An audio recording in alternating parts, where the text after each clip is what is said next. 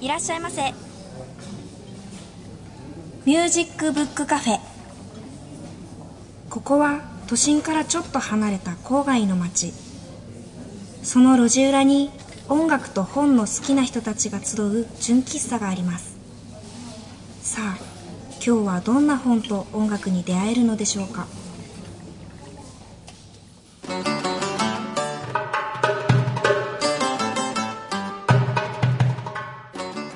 皆さんこんにちは。ミュージックブックカフェのほのかです。皆さんコンビニのスナック菓子って食べますか？食べないって方は全く食べないですよね。この前ハチさんと話してたんですけどハチさんも僕コンビニのお菓子食べないんだよね。って言ってました。私も普段はあんまり食べないんですよ。コンビニも飲み物を買ったりお昼ご飯持ってきてない時に寄ったりっていう感じで。だけどねどうもダメな期間があってあのコンビニって飲み物が置いてあるところまで行くのにお菓子コーナーあるところ多いじゃないですか。普段そんなにスナック菓子食べないのでいつもは素通りするんです。でも梅とレモンのお菓子が置いてあると足が止まっちゃうんですよ。コンビニのお菓子って期間によってこうせーので揃えたみたいに同じフレーバーのお菓子が出たりするじゃないですか。春になったら一斉に期間限定で梅の味が出るみたいな。私梅とレモン大好きで酸っぱいものがもともと大好きなんですけど、特にその二つには目がないんです。その時期になるともう、コンビニは誘惑だらけですね。普段あんまり食べないスナック菓子も、梅とレモンは話が別です。もうね、食べたい衝動に駆られて、毎回立ち止まっちゃいます。しかもどれも美味しそうで迷う。お菓子メーカーさんもね、少しずつ期間をずらして販売してくれればいいのになもし、梅とかレモンに目がないって方いらっしゃったら、おすすめのお菓子を教えてください。あ、そろそろ開店の時間だ。最初のコーナーはこちらです。ブックでトーク。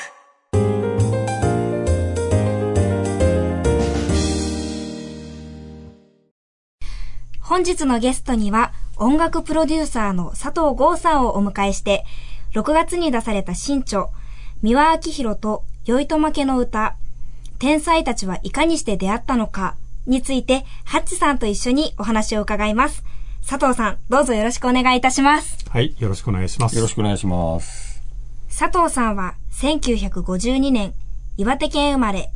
大学卒業後に音楽業界史を経て、1977年から甲斐バンドを担当され、その後音楽プロデューサーとして独立されています。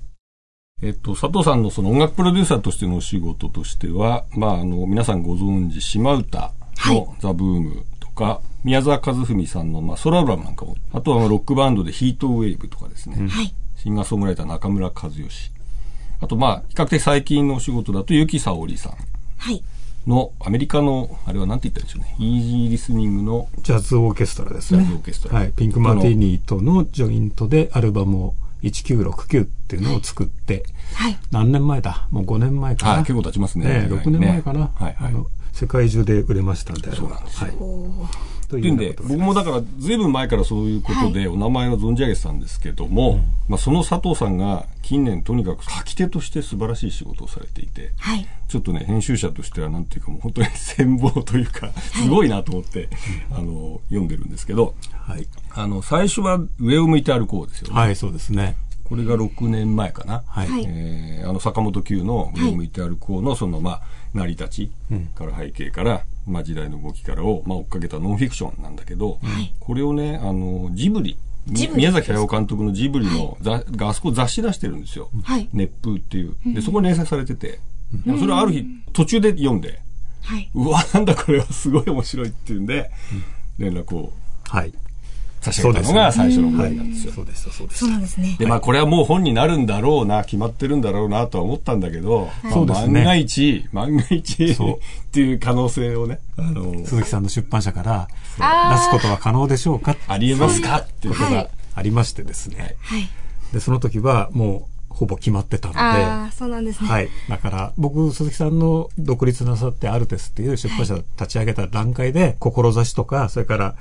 やってる仕事とかを見て、あ、すごい、あの、純粋な人たちがいて、きちっとした仕事を始めたなと思っって嬉しかったんですよ。はい、だけど、もうその時は岩波書店っていうところで、もう新人で初めて本格にしては、とてもブランドっていうか、なんか、敷居の高いところなぜか もう OK していただいてたんで、それは多分スタジオジブリさんのお力だと思うんですけれども、ということだったので、えー、まあそんなところから水産とお目にかかって、で、時々お会いして、お話をさせていただくようになりました。すっごいちゃんと本も読んでくださる。もうちょっとね、びっくりするぐらい時間とエネルギーをかけてるんだけど、もう本当ね、うん、あの、はい、編集者としては身を、身が引き締まらざるを得ない方なんですけども、はい、で、まあその後、えっと、今度あの、黄昏のビギンっていう、はい、上向いてあること同じ、A 六輔中村八大っていうコンビが作った曲で、まあこれもいろんな歴史があるんですけど、まあそれを出されて、うん、で、3冊目として今回、宮城色の酔いと負けとの歌を中心としたノンフィクションをこれ書き下ろしでしたこれもね、あの、スタジオジブリの連載連載されてましたっけ、はい、連載しました。はい、ただ、まあ、さっき伺った話によると、はい、連載を半分ぐらい削って、はい。大幅に書き直されてるらしいの書き足したんですね。新事実がたくさん分かったので、つまり連載が終わった後、はい、4月10日に最終の連載が終わったんですけども、はい、その原稿を書いた後でですね、続々と新しい事実が分かって、もう本の発売日決まっってたんで、その短期間に大量に新しい事実を書き足したので、今まで入ってたのを全部抜かなきゃいけなくなってっていう大工事がありましてですね。大変編集者泣かせですね。うん、編集者にも泣いていただきましたけども、泣きたいのは僕の方で。一番そうですね。本当はそんなことしなければ別にすぐ出たんですよ。そうですよね。だけど、絶対ここを書かないと、何のためにこの本を書いたかわからないなという肝心な事実みたいなのが最後に出てきたんですね。はい、でその時はあの毎日もう眠ってても上からなんかのしかかってくるような重いものみたいなのがあってですね、はい、結局眠れなくて起きてまた本を調べて資料を調べてっていうのを1ヶ月近くやったから10キロぐらい痩せました。10キロですか、はい。本当1日18時間から20時間ぐらい原稿を書いてる、資料を読んでるっていうのがずっと続いて、他一切何もできなくて。だからそれはもう多分、お亡くなりになった三島さん、中村八大さんとか、寺山さん、修二さんとかが、ここが抜けてるとか、ここは違うんじゃないかとか、なんかね、そういうのがあって、そうだったと思うんですよ。だから、そこで、まあ無理したら、やはり三輪さんの本だけではなくて、はい、日本の音楽に三島由紀夫さんという方がどんな風に貢献していたのかとか、あるいは三島さんがいなかったら、上を向いて歩こうという歌も生まれてない、そもそも。とか、上を向いて歩こうが世界でヒットしたのも三島さんのある種サジェッションのおかげだったっていうことまで分かったんですね。それはもうこの本になんとか最後に入ったんですけれども、はい、っていうことなんで、まあそういう意味ではとても苦労した本なんですけれども、まあちょっとほっとしてるところなんです、今。この本、サブタイトルが、天才たちはいかにして出会ったのかっていうふうにある通り、うん、まあ皆さんもちろん軸なんですけど、三島由紀夫、寺山修司、中村八大の3人がまあ、まあ、基本3人ですけれども、はい、他にも、他に出てくる方が、はい。それから、あの、映画のね、日本の映画を、のシナリオっていうのを全部変えた白坂義雄とか、はいはい、そういう、あの、一般的ではなくても、やはり、ある時代のあるジャンル、ある文化を、こう、根本的に作ったとか、革命を起こしたっていうような人たちが、続々出てきて、お互いに、あの、影響し合って、ある意味切磋琢磨しながら、時代を作っていったっていうのが、どんどん分かったんですね。だからそのことを、なるべく、この本を入り口にして、興味を持った方は、ご自分なりに、映画だったり、音楽だったり、あの、いろんなものにこう、言ってほしいなということもあったので、割とそういうことも書き込んだので、結構苦労したんです、そういう意味では。だからまあ、群像ノンフィクションでもあるから、だから章によっては宮城ほとんど出てこなかったりするんだよね。だからね、興味がね、あちこち広がっちゃって、で、僕もまあ60年代のその辺に関しては全くリアルタイムでは知らないし、はい、まあ実は三島由紀もほぼ素通りしてきてるので、うん、だから今ちょっとこの本のおかげで三島由紀夫への関心がね、はい、にわかまって。で、今まあ YouTube とかそういう便利なものがあるので、うん、まあ、かなりレアなものもね、見れたり聞けたりするんですけど、はい、ですね、僕のところに来た感想でも、やっぱり三島さんに対する考え方が全然変わったとか、はい、あるいは、まあ、最後に70年にあの市ヶ谷の事件があってあれの印象がやっぱり皆さん強いんで、それ以降の人たちはなんかそういう人だっていうふうにもう思い込んでるんだけれども、全然そうじゃないんですねっていうようなことをいろんな方から言われてるんですね。はい、だからそこはなんかちゃんと伝えれたかなって気は正直してます。要するにあの三宅宏っていうのはまあその、はい、シャンソンの歌手として、はい、まあ一応世に出たわけだよね。で、えっと、当時その、うん、まあ、同性愛の人なんだけど、はい、そういう言い方は全然されてなかったんですかね？一応タブーですから。やっぱりまだそういう時代ですよね。全く、あの、うんうん、タブーです。だから、その服装とか化粧とかそういうことで、うん、だろうなという雰囲気が出てても。というか、あの、今だったら女装っていうのがありますけども、当時は女装はないです。はい。ああ、そっか、うん。そんなことはできない。だから、はい、皆さん、割と外見は普通にしてらっしゃる。うん。でよほど特別な人じゃない限りは、やや、そういう、なんかちょっと柔らかいなっていうぐらいの時代ですからね。なるほど。はい。ちょっとその辺の感覚がね、うん、今一つ分かんないところ、うん、それはね、なんかあの、要するにゲテモノ扱いされたみたいな記述がありますけど、うんはい。それはあのご自分がもうそういうスタイルとかそういう生き方であるってことをあまり包み隠さずに感じさせて、あえてこうやってたんですね。で、とにかく最初は、えっ、ー、と、メケメケっていう、うん、まあ本当にシャンソン、えっ、ー、と、ビューベルベコーとシャルル・アズナブールっていう、まあシャンソンの大御所の曲に、彼が自分で詩をつけて、書いた曲がデビュー曲なのね。だからこのメケメケ聞くとね、はい、なんていうか、まあ、ポップスというか、シャンソンそうですね。で、あの、新しい外国の、えー、息吹っていうのかな、うん、最先端の音楽を、あの、日本に持ってきてる。で、それから、歌詞の内容とかも、いわゆる日本人のメンタリティをこう、撫でるような、あの、うん、今演歌と言われてるものとかにこう受け継がれてる、割と陰陰滅滅というかさ、あの、涙と雨と、なんか別れと、やるせないとか、なんか諦めるみたい。な。で、そうじゃなくて、もっと強く生きてる男と女と普通の人みたいなものを、カチッと歌い出したっていう意味では、やはり革命的な人だったんですよ。だけど、そういう意味では、その、ある種のジェンダーの部分で、やはり、あの、芸能界っていうか、この世界から一回追放されて、全く表にも出なくなってっていうところから、どうやって酔いとまけのような歌を作ったのかっていう話は、まあ、本読んでいただけばわかるんですけれども。ね。はい、ちょっと、えっと、そのメケメケをちょこっとじゃあ、ええ、聞いてみましょう。はい。これはね、あの、中村八大さんの、えー、アレンジによるバージョンだと思うんですけれども、はい、いわゆるパーカッションの音がたくさん入って、リズムが非常に当時にしては華やかで、ビートの効いた音楽だったんです。はい、じゃあ、えっと、三輪明宏のメケメケです。はい、メケメケ。ね、当時としてはすごい斬新な、そうですね。パーカッシブなアレンジが。そうですね。私その時代に生きてないので、そうですねって簡単に言っちゃったのか僕生まれてないのかな？そう。そのぐらいなんだけど。でもね、当時はいわゆる流れるようなメロディーって、はい、ジャズコンボがバックをやることでも斬新だったんですよ。もう、あの、オーケストラでドラムとかベースっていうのは基本的にほとんど聞こえてないっていう音楽が主だったんですね。この時に、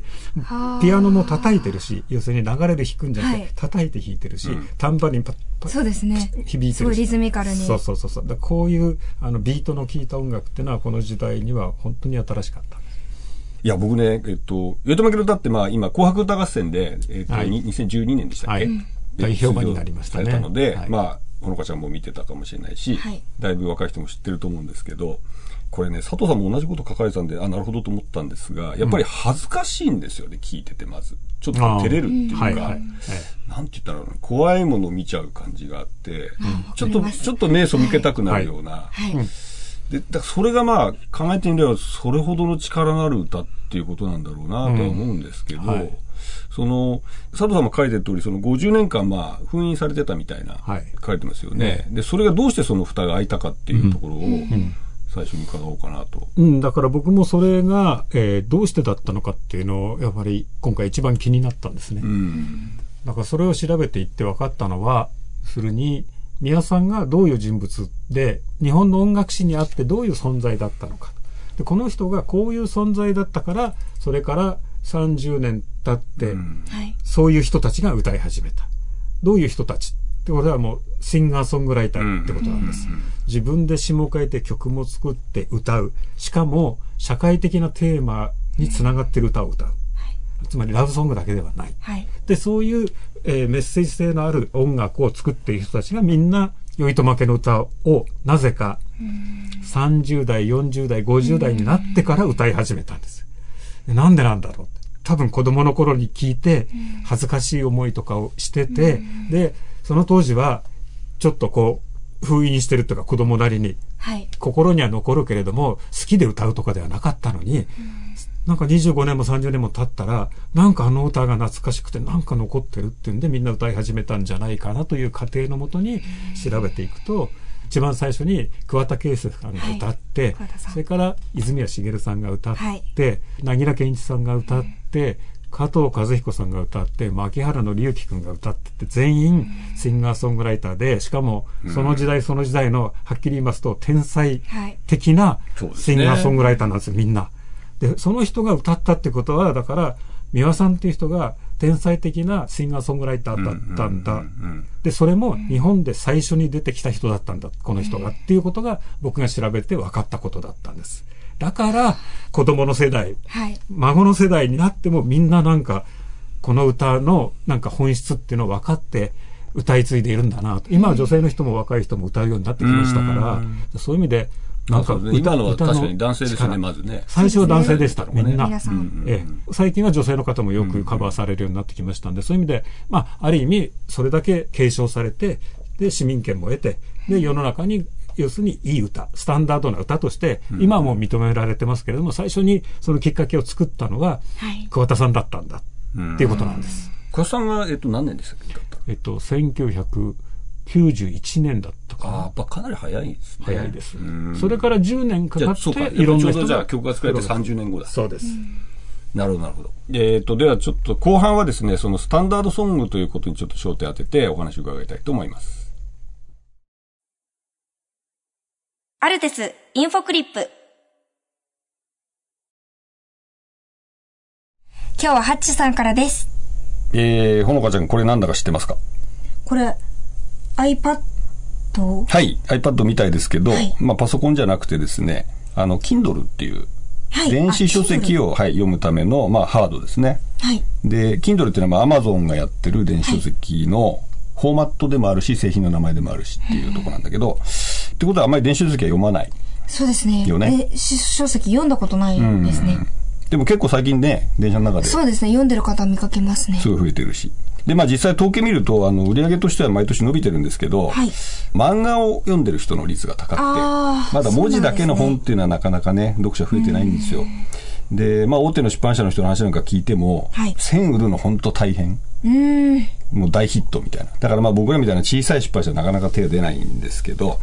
で、まあ実際あんまりね、あの、お金にもあんまり実のところならないので、はい、なかなかハードル高いんですけど、はい、で、まあ僕らもこれまではや全然やってなかったんですね、10年間。はい、なんですが、僕らのカタログの中で、絶版になっちゃった本、在庫がなくなっちゃったんだけど、はい、えっ、と、増刷もできないっていう本が、ちょっと増えてきちゃったんで、はい、まあ、それをせめてじゃあ電子で読んでもらいましょうかってことで、で、まあちょっとその、今年、その創業10周年ってこともあって、それに合わせて、10タイトルだけ、あの、電子版出したんですよ。はい。で、まあ実のところ売れてるか売れてないかよく分かってないんですけど、はい。それは、例えばどんな本が電子化されているんですか、はいはい、でですね、あの、まあ、絶版の本って今言いましたけど、えっと、二つだけ絶版じゃない本があって、はい、あの、内田達さんっていう、えー、まあ、思想家、合気道の師匠っていうちょっと不思議な人なんですけど、の、えっ、と、困難な結婚っていう、まあ、結婚を論じた本。はい、まあ、当たり前なんですけど。と、えー、それから村上春樹論で、もう一度村上春樹にご用心って、まあ、その2冊は、まあ、紙の本も生きてるんですけど。あとは、サントリー学芸賞なんかをいただいた、渡山森秀さんの、本番工芸学、本番博物史とかですね。デオダド・セブラクの伝記とか。それからですね、教養としてのバッハっていうバッハの入門書とか。はい、まあ、そんな感じ。ああ。それはどこの電子書店でも買えるんでしょうそうですね。あの、まあ、アマゾン、その Kindle が一番今シェア高いんですけど、はい、あと他に楽天のコボとか、うん、えー、紀ノ国屋書店がやっているキノッピーとか、あとはね、はい、あ、アップル iBooks っていうのやってるでしょ？はい、iPhone とかで読める。はい。あれとか、まあ大体そういう主だった店にはあの、全部入ってますんで、はい。もし電子書籍で読みたいっていう人は、はい。ぜひお買い求めいただけたらと思います。えー、後半の頭、まず今日のメインの曲である、えー、酔いと負けの歌を聴いていただきました。で、まあ後半この後じゃあスタンダードソングということにちょっと焦点当ててお話を伺いたいと思います。はい。今日のブックでトーク、後半も音楽プロデューサーの佐藤剛さんに、三輪明宏と酔いと負けの歌についてお話を伺っていきます。はい。この本は、まあ、その、三宅宏だけじゃなくて、三島由紀夫、寺山修司、中村八大、まあ、いろんなその、すごい才能がですね、いかに絡み合って、えー、素晴らしいものを生み出したかっていう、まあ、そういうノンフィクションでもあるんですけど、まあ、音楽面でやっぱり中村八大さんのその存在っていうのは圧倒的に多いと、大きいですよね。大きいですね。で、佐藤さん、まあ、前の本2冊とも、彼の曲について書かれてるわけで、はいうん、まあその佐藤さんにとっての中村八大っていうのは相当大きな存在だと思うんですけど、はい、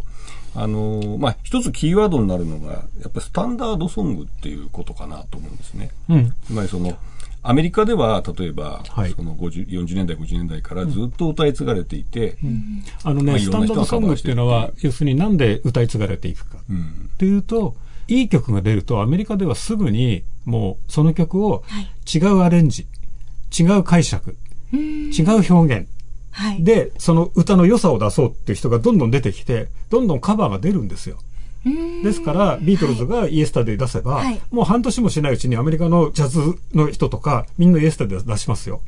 で、そうやって、いい歌はあっという間に広がっていって生きていくんですね。で、日本は全く違う仕組みで、うん、音楽を作る作詞家と作曲家は基本的にはレコード会社に専属していて、はい、そこのレコード会社にいる歌手にしか曲を提供できないってルールのもとにずっと戦前から発展してきたんです。で、えー、それを最初に壊したのが中村八大さんと A 六輔さんのコンビで、はい、この人たちは、えー、自分たちは自分たちの作りたい歌を作って、うん、で、えー、歌ってほしい人に歌ってほしいというふうなことをやったんですけど、それは、えー、音楽業界のルール破りなので、普通だったら誰も使わないし、レコードも出ないんです。ところが、この二人の。が来なかった、そうなんです。そんな人には仕事来ないんです。ところが、この二人が最初に作った黒い花びらっていう歌が、はい、えー最初に作った二人とも作詞者も作詞曲家も。本当の最初の曲。そういうことですか？そういうことです。だから生まれて初めて作った作詞をした、あるいはその作曲をして、はい、で、え歌手に歌わせた歌が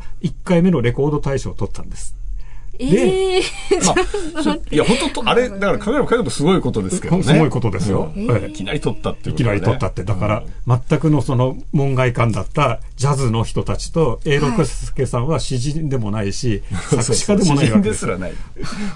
放送作家ですから。で、番組のギャグを考えたりする人だった。その人たちが作った歌が1回目のレコード大賞に選ばれて、で、しかも選ばれただけではなくて、大ヒットして日本の音楽を変えたんです。もうそれだけで。で、そこにいろんなバックアップをする人がいて、それで、これは NHK の番組で、はい、えー、夢で会いましょうっていう番組ができまして、ここで毎月新曲を作っては新しい人に歌ってもらうっていうコーナーができて、そこから上を向いて歩こうっていう歌が生まれて坂本九がブレイクして大ヒットが出て、結局そこで作られる今月の歌のうち2打数1安打か3打数1安打でヒットしたんです。で、評判になるからレコードも出る。もともとレコードを作るために曲を作ってるわけではないんです。テレビのために、番組のために、いい歌をとにかく作ろうって言って作ったら、評判がいいので、こっちのレコード会社が手を挙げる。いや、彼はうちの専属だからうちが出しますっていうような形でどんどんどんどんこう出るようになったっていう。そういう流れの中で実はこの中村八大さんと A さんが、え三輪さんをその夢で会いましょうに呼んで今月の歌を書き下ろしてるんです。で、この絵が、え、三輪さんがはじ、その、初めて NHK テレビに出て歌ったっていうのが、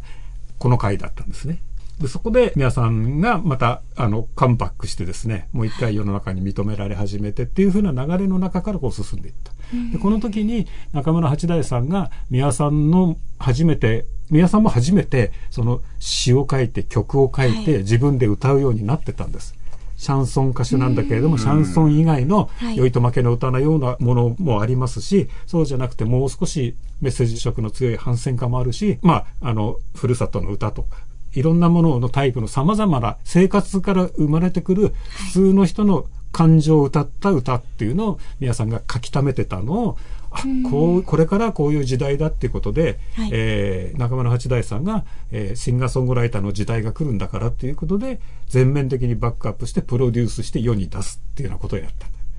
でそれを応援していたのが、えー、三島由紀夫さんだったっていうふうな、基本的にはそういう構図で三輪さんっていう方が歌手として、それも、い、わゆる流行歌手で芸能界のラジオやテレビや、それからショーをやってスターって言われてるようなものでは全くなくてですね、銀パリっていう小さなシャンソンクラブで定期的に歌いながらメッセージ色の強い歌を作るっていう人がこう世に出てくるっていうふうになってきたんですね。すごいなんかもういろんなところがこうつながって一本の糸になってるみたいなそうなんです。はい。そんなふうにしてその歌が発見されてそういう新しい歌を作る人が育っていってっていうことが、はい、まああの、皆さん20代から30代になったぐらいの時期に、うん、1960年から60年代後半ぐらいに様々なそういう才能たちが出会って、はい、っていうようなところで、そこに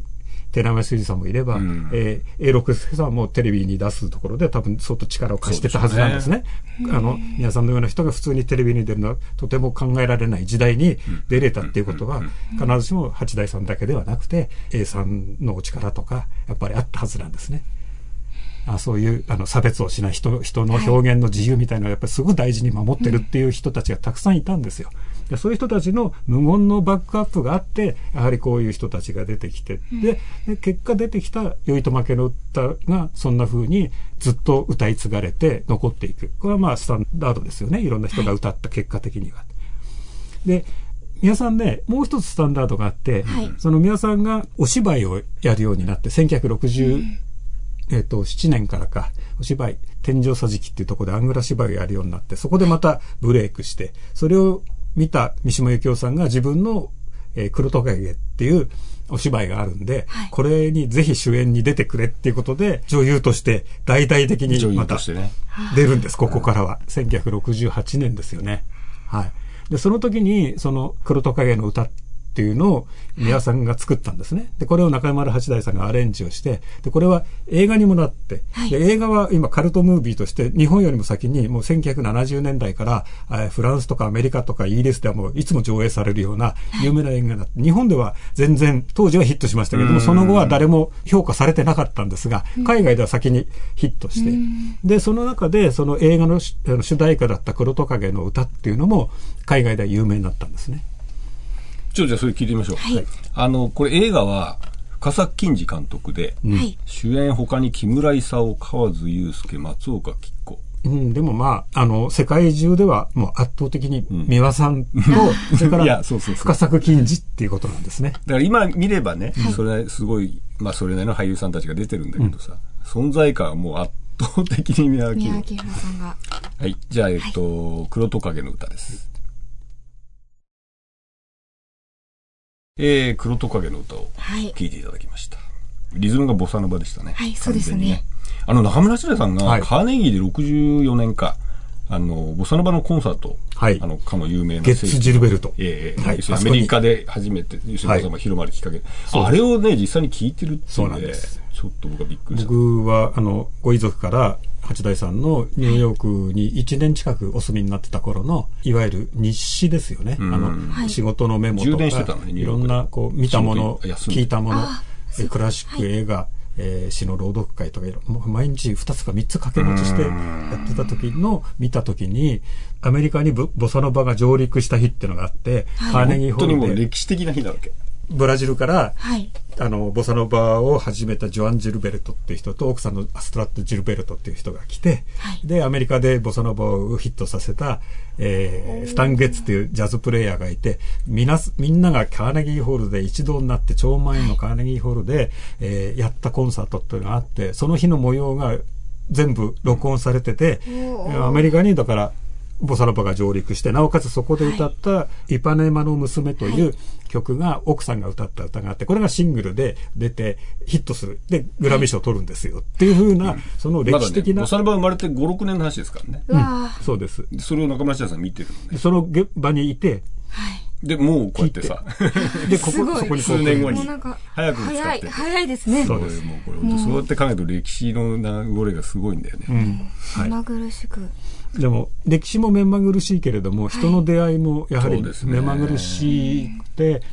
結局才能が才能を呼ぶっていうのかな？あるいは人が人を呼ぶっていうような形で本当に引きつけられるように必然的にっていうかな、はい、偶然なんですけども多分毎回は、うん、だけど後から辿っていくと全部必然的で、その必然があったからこの音楽ができて、このジャンルがこうなっていって、こういう人たちがこう繋いでいって、それが今につながって受け継がれる、歌い継がれる、継承されるっていうふうな形で、えー、70年代から80年代、90年代というふうに歌が生き残り、それから歌った人たちもそれぞれの表現者として単に受け継いだだけではなくて、新たに自分の表現として、新しい自分のオリジナルの世界っていうのをきちんと出して、それが今の、まあ、えー、日本のポップスっていうものを全部基本的にはこう、育てていった、こう、土壌っていうの、豊かな土壌みたいなのが、実はなんかここから明らかに始まったんだなっていうことが、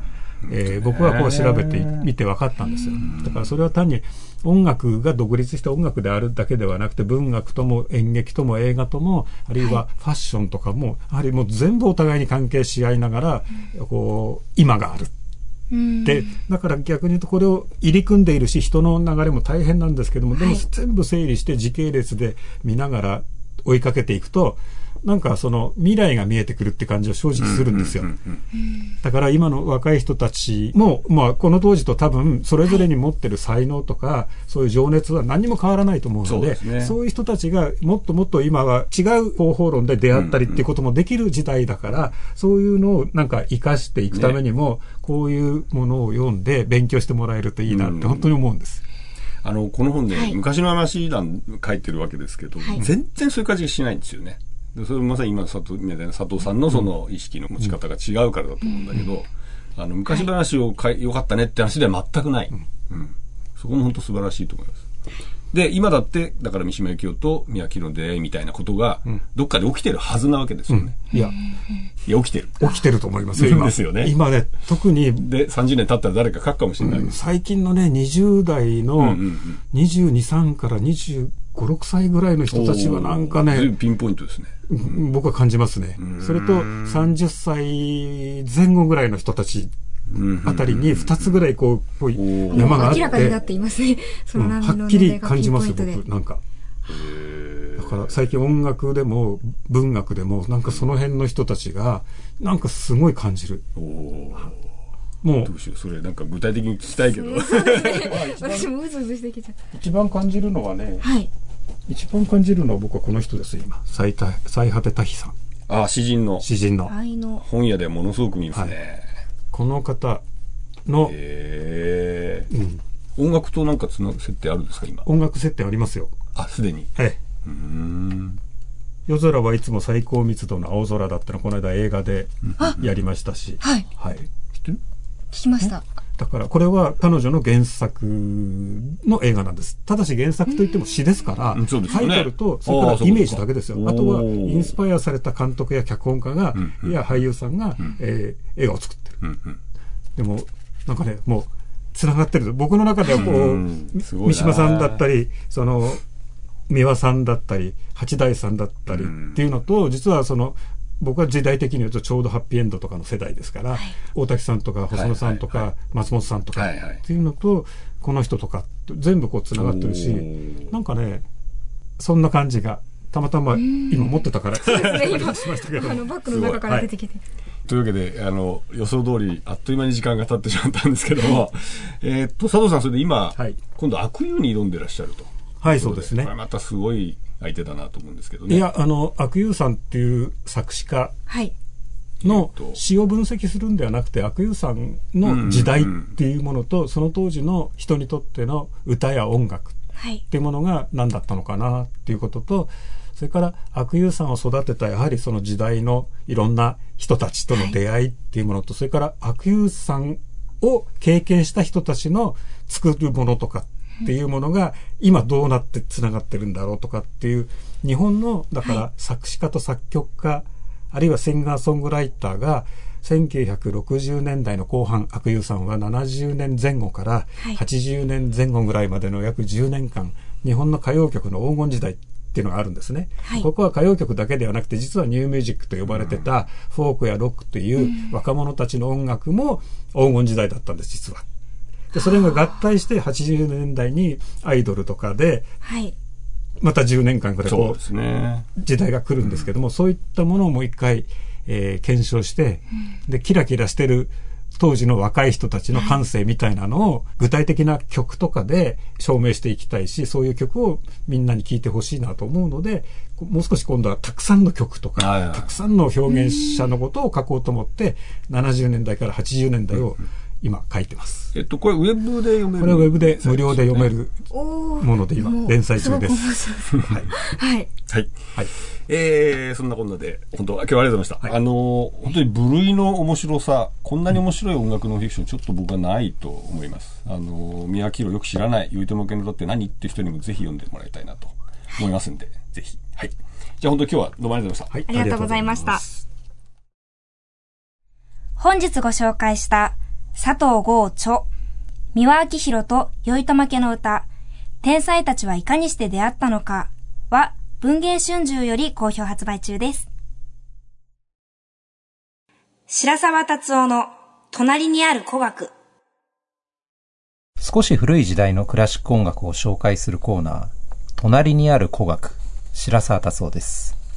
ヨーロッパのクラシックシーンの最前線から素敵なアルバムをたくさん輸入している株式会社マーキュリーの取り扱う CD から音楽を選んでいきます。かかった音楽が気になったら番組のウェブサイトでチェックしてみてください。古いという字に音楽の楽。古楽というのは今から何百年か前のヨーロッパの音楽のことを大まかに指す言葉。何百年も前のことですから、人々が知っていた楽器も今のものとは大きく違っていて、例えば弦楽器には金属の弦ではなく動物の腸を使ったガット弦が使われましたし、管楽器にも複雑なキーはなく、小学校の縦笛のように穴を直接指で押さえる仕組みのものがほとんどでした。それでも何百年もの間、基本的な形が全く変わっていない楽器もあります。例えば、トロンボーン。ジャズやブラスバンドでも活躍するこの楽器。元は教会の合唱を支える厳かな楽器として使われていましたが、大掛かりな祝典行事があるとトロンボーンも屋外に入れて、華やかな彩りを添える楽器になりました。そういった時には、ツインクという小型の管楽器が高音部に加わってトロンボーンと響きを交わしました。今日はそんな古いトロンボーンの合奏が活躍する音楽をかけてみたいと思います。今から400年ほど昔、ドイツのライプツィヒに響いた音楽です。古いトロンボーンの音楽、いかがでしたでしょうか？お聴きいただいたのは17世紀ドイツの作曲家シャインのパドワーナとソナタ。現代の金管合奏でも時々演奏されたりしますが、当時のモデルを復元したトロンボーンでは響きの趣も少し違って聞こえたのではないでしょうか。それが数百年の時の流れなのかもしれません。古楽器集団アンサンブル・イン・アルトが演奏したシャイトの音楽世界というラメーレーベルのアルバムからお届けしました。さて、次回はどんな古い音楽とお引き合わせしましょうか。隣にある古楽、白沢達夫がお送りしました。ミュージックブックカフェ、伝言版。今日はハッチさんからです。はい。今日はですね、イラストレーションの展覧会をご案内したいと思います。はい、お願いします。えー、っとですね、あの、押上、スカイツリーのすぐそばにある、タバコと塩の博物館っていうところがあるんですけど、はい、ここで9月9日の土曜日から、えー、和田誠と日本のイラストレーションと題して、えー、する展覧会が、えー、始まります。はい。で、これがですね、あの、和田誠さん実は僕らアルテスからですね、えっ、と、レコードジャケットの作品集と、それから本の想定作品集2冊、あの、作品集出させてもらってるんですよ。出てるんですね。はい。で、えっ、と、例えば横尾忠則さんとか、あるいはまあ写真で言えば篠山紀信さんとか、そういう人たちと同世代の、まあ、本当にあの、日本のデザインイラストレーション界の大御所中の大御所の方で、週刊文春のあの、表紙をもうね、40年間書き続けてるのかな。なんと2000回この前到達したばっかなんですけど、っていう方なんですが。はい、で、まあ、その和田誠さんの、えー、で仕事を軸にして、日本のイラストレーションの歴史を振り返るというような感じの展覧会です。で、えっと、関連の、えー、トークイベントとしてですね、えっと、同じくイラストレーターの矢吹信彦さんとか、はい、それから、あの、阿川佐和子さん、まあ、作家エッセイスト、それから劇作家の三谷幸喜さん、うん、えー、あるいは、えー、南辛坊さんとかが登場する、えー、イベントも行われますので、えー、9月9日から、えー、10月22日日曜日までですね。はい。これは僕らも行くつもりです。はい。それでは番組をお聞きの皆様も、ぜひご来場ください。和田誠と日本のイラストレーションは、タバコと塩の博物館で9月9日土曜日から10月22日日曜日まで開催されます。インフォメーションのコーナーでした。本日ご出演いただきました佐藤剛さんのご著書、美輪明宏とヨイトマケの唄、天才たちはいかにして出会ったのかを版元の文芸春秋のご提供により、1名の方にプレゼントいたします。ご希望の方は、はがき、ファックス、メールに、お名前、ご住所、電話番号をお書きの上、酔いとまけの歌、希望と明記してお送りください。宛先は、郵便番号102-8080 FM センター4階ミュージックバードミュージックブックカフェです。ファックス番号は東京03-3288-8902メールアドレスは info アットマークミュージックブックカフェ .jp です。また、番組のホームページでもご案内しておりますので、そちらもどうぞご覧ください。ホームページのアドレスは、http コロンスラッシュスラッシュミュージックブックカフェ .jp です。なお、当選の発表は発送をもって代えさせていただきます。たくさんのご応募お待ちしています。そしてそして、番組に対するご感想、ご意見、ご希望などもお待ちしております。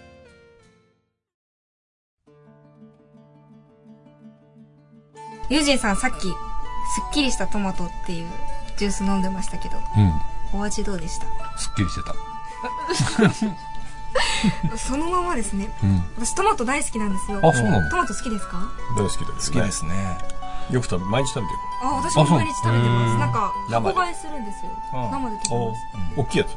大きい大きいやつとは？いやいろいろサイズ今あるじゃん。トマトのサイズですか、うん、は大きいやつです。大きいやつがをなんかこう母親か父親かが箱買いしてきて、うん、毎日丸かじりする。いや切ってます。塩かける。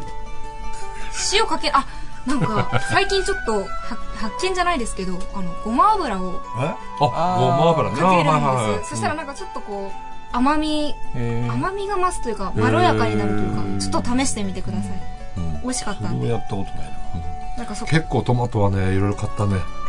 食べ食べ比べ。食べ比べました。凝ったことがあって結構。もこれがおすすめだってもう忘れた。でもでもねもう何十種類も買って。へえ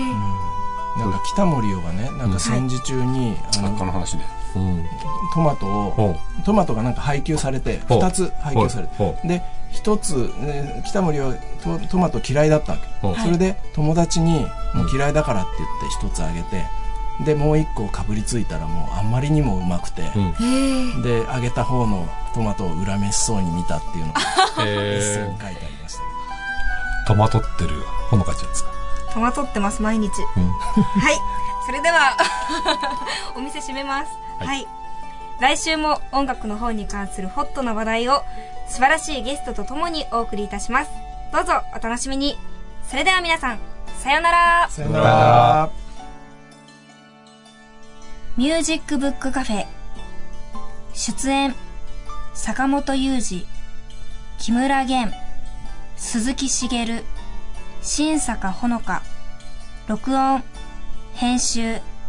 青木祐希、阿比留良平、佐古鈴鹿、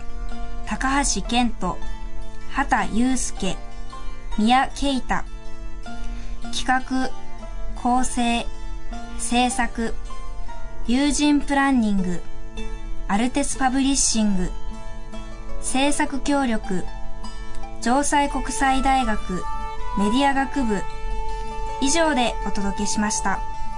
来週もどうぞお楽しみに。